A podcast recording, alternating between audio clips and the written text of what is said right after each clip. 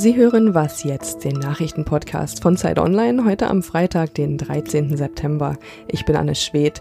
Wir sprechen heute über die Europäische Zentralbank und über den Hongkonger Aktivisten Joshua Wong. Jetzt gibt's aber erstmal die Nachrichten.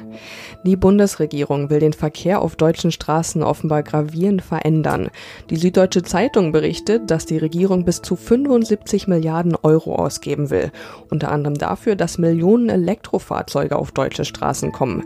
Die Zeitung beruft sich dabei auf eine Vorlage des Verkehrsministeriums für die Sitzung des Klimakabinetts am 20. September. Heute treffen sich die Spitzen von Union und SPD, um genau diese Sitzung vorzubereiten. Ziel des Treffens ist es, Maßnahmen zu erarbeiten, damit Deutschland noch seine Klimaziele erreichen kann. Die Deutsche Bahn hat wohl mit Geldsorgen zu kämpfen. Das glaubt zumindest der Bundesrechnungshof. Er sieht bei der Deutschen Bahn bis zum Ende des Jahres eine Finanzierungslücke von fast drei Milliarden Euro. Die Bahn mache weitaus mehr Schulden als vom Bund erlaubt. Der Rechnungshof empfiehlt in einem Bericht deshalb, dass die Bahn darüber nachdenken sollte, neben der Nahverkehrstochter Arriva auch den Logistikdienstleister Schenker zu verkaufen. Die Bahn teilte jedoch mit, dass dem Konzern kein Bericht des Rechnungshofs vorliege und dass die Bahn finanziell stabil sei. Redaktionsschluss für diesen Podcast ist 5 Uhr.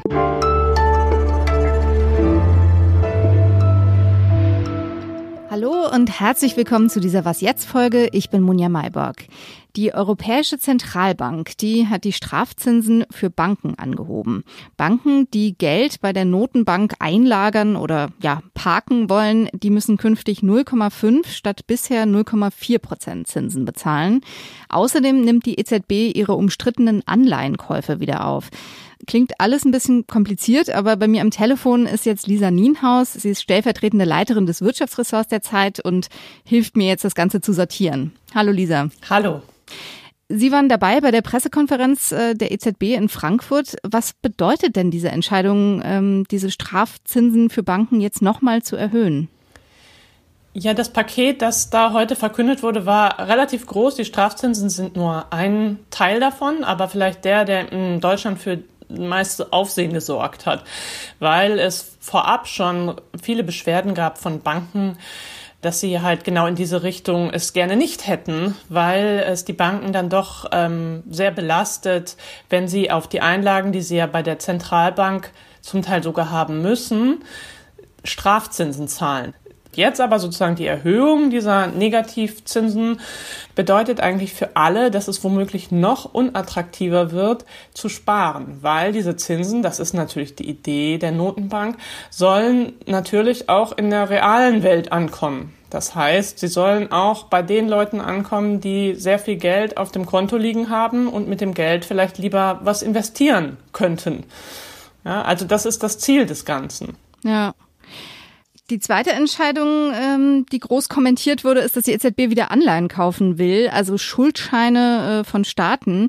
Was bewirkt das denn?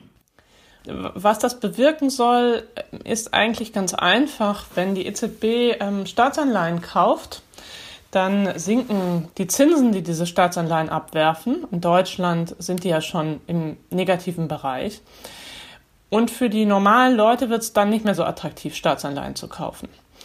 Die machen dann was anderes mit ihrem Geld, hoffentlich was, ähm, was dann zum Beispiel zu Investitionen führt und äh, was dann die Wirtschaft antreibt. Also die Hoffnung ist, dass mit dieser Maßnahme am Ende ähm, die Wirtschaft mehr Dynamik bekommt und wir vielleicht auch die zumindest in Deutschland drohende Rezession verhindern. Allerdings ist die Maßnahme deswegen relativ spektakulär, weil die EZB vor kurzer Zeit erst ihre Anleihenkäufe, die sie lange hatte, abgebrochen hatten, gesagt hat, die brauchen wir jetzt nicht mehr. Und jetzt, kurz später, sagen sie, so, wir fangen jetzt wieder an. Also das finden viele nicht besonders überzeugend. Es war ja jetzt äh, gewissermaßen die letzte Amtshandlung von Mario Draghi. In ein paar Wochen übernimmt Christine Lagarde als EZB-Chefin. Was für ein Signal hat er jetzt zum Schluss gesetzt? Also für Christine Lagarde hat das jetzt eigentlich einfach gemacht. Sie beginnt ja am 1. November und ähm, für sie bedeutet das jetzt, sie beginnt quasi mit neuen Anleihekäufen und mit sehr niedrigen Zinsen und sie muss erstmal wahrscheinlich gar nicht so viel machen. Ähm, gleichzeitig hat Draghi allerdings auch ausgeschöpft ein bisschen, würde ich sagen, was die Geldpolitik kann. Also er hat nochmal einen richtigen Paukenschlag gemacht, aber man fragt sich, wenn es jetzt noch schlimmer kommt, wenn wirklich eine Rezession kommt, was kann die Notenbank da eigentlich noch machen? Und da bleibt nicht mehr viel. Deshalb hat er das Ganze auch verbunden mit einem, einer Aufforderung an die ähm, Regierung. So deutlich, wie ich das, glaube ich, noch nie gehört habe, hat er gesagt, ihr müsst mehr Geld ausgeben. Damit meint er natürlich insbesondere die deutsche Regierung. Die Frage ist, ob er so mit dem, was er jetzt tut, ähm, das erreicht, was er gerne möchte. Denn eigentlich haut er jetzt ganz groß auf die Pauke, lässt nochmal die Notenbank alles regeln und sagt gleichzeitig, jetzt müsst ihr aber ran. Ob das zusammen so funktioniert, ob er nicht vielleicht besser nichts gemacht hätte und gesagt hätte, jetzt müsst ihr aber ran, das weiß ich nicht so genau. Hm. Dankeschön. Bitteschön.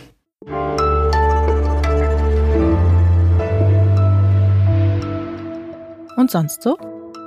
Luftballons sind ja der Hit auf jedem Kindergeburtstag. Aber die bunten Partyaccessoires sind nicht so unschuldig, wie es scheint. Das findet zumindest die niedersächsische Grünen-Politikerin Anne Kura. Die Luftballons würden in den meisten Fällen in der Natur landen, sagte sie. Vögel und andere Tiere fräßen dann die weichen Ballonreste und verhungerten mit vollem Magen. Deswegen will die grüne Landesvorsitzende sie auf öffentlichen Veranstaltungen verbieten. Sie sprach zwar nur von Helium gefüllten Ballons und nur von Massenstarts, aber natürlich gab es prompt jede Menge Kritik. Die Grünen stehen jetzt mal wieder als Verbotspartei da und ich frage mich, ob der grüne Höhenflug platzt wie ein Luftballon.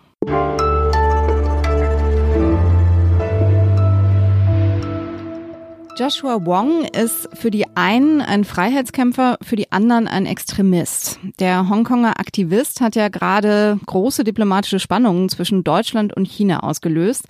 Am Montag hatte er Außenminister Heiko Maas getroffen. Die chinesische Regierung ist empört. Denn was Wong, der wohl bekannteste Hongkonger Aktivist, im Ausland erzählt, das gefällt China nicht. Mein Kollege David Gutensohn aus dem Campus-Ressort von Zeit Online hat Joshua Wong zum Interview getroffen und ist jetzt bei mir im Studio. Hallo David. Hallo. Joshua Wong hat ja wahnsinnig viel erlebt für seine 22 Jahre. Ne? Er hat schon mit 14 Schülerproteste organisiert. Ähm, er war an den Regenbogenprotesten 2014 ganz maßgeblich beteiligt. Er saß mehrfach lange im Gefängnis. Ähm, was ist das für ein Typ? Also wenn Wong einen Raum betritt, dann macht er erstmal einen ziemlich unscheinbaren Eindruck. Er hat ja auch diese Haare so ein bisschen im Gesicht und sieht aus ja. so ein bisschen wie so ein Schüler noch. Ja, genau, ja. ja, ja, das sieht man ihm auf jeden Fall an. Aber wenn er dann anfängt zu sprechen und zu reden, dann merkt man, dass er ein klares Ziel hat und dass er ziemlich furchtlos ist und wenig ängstlich ist. Und äh, obwohl er ja schon mehrfach im Gefängnis saß, auch mehr als 100 Tage diesen, in diesem Jahr am Stück, er ist ein sehr junger Mensch, der ein großes Ziel hat und der sich durchaus, durchaus bewusst ist, dass China ihn als Staatsfeind betrachtet. Ähm, die Sorge, erneut inhaftiert zu werden, die ist bei ihm schon vorhanden, aber gleichzeitig wird er sehr abgehärtet und ähm, optimistisch, dass sich sein Einsatz irgendwann bezahlt machen wird.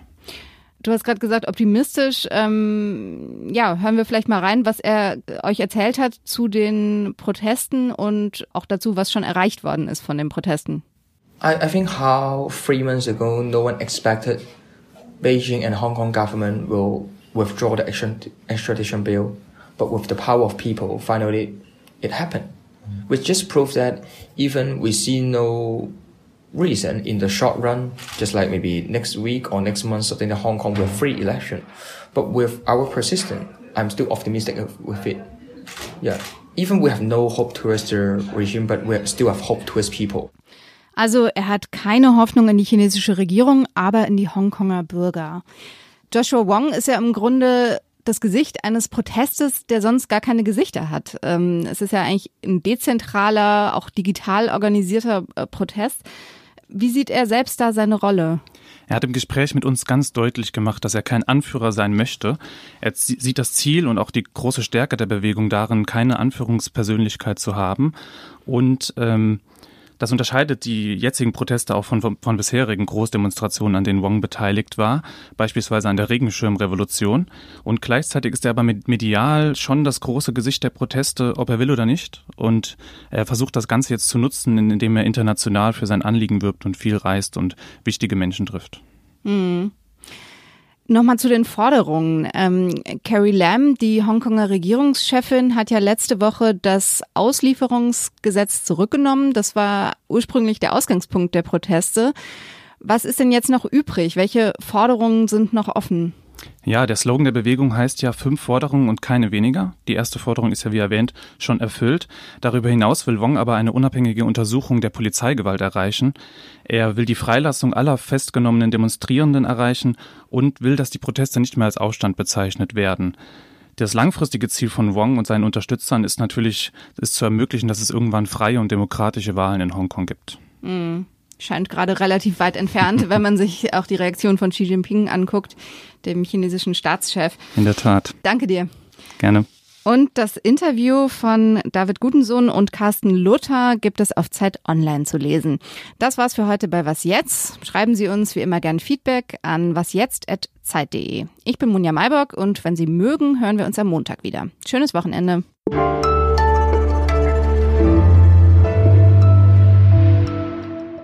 How to let the voice of Hong Kong people being heard in the international community. And that's the mission that I hope to achieve.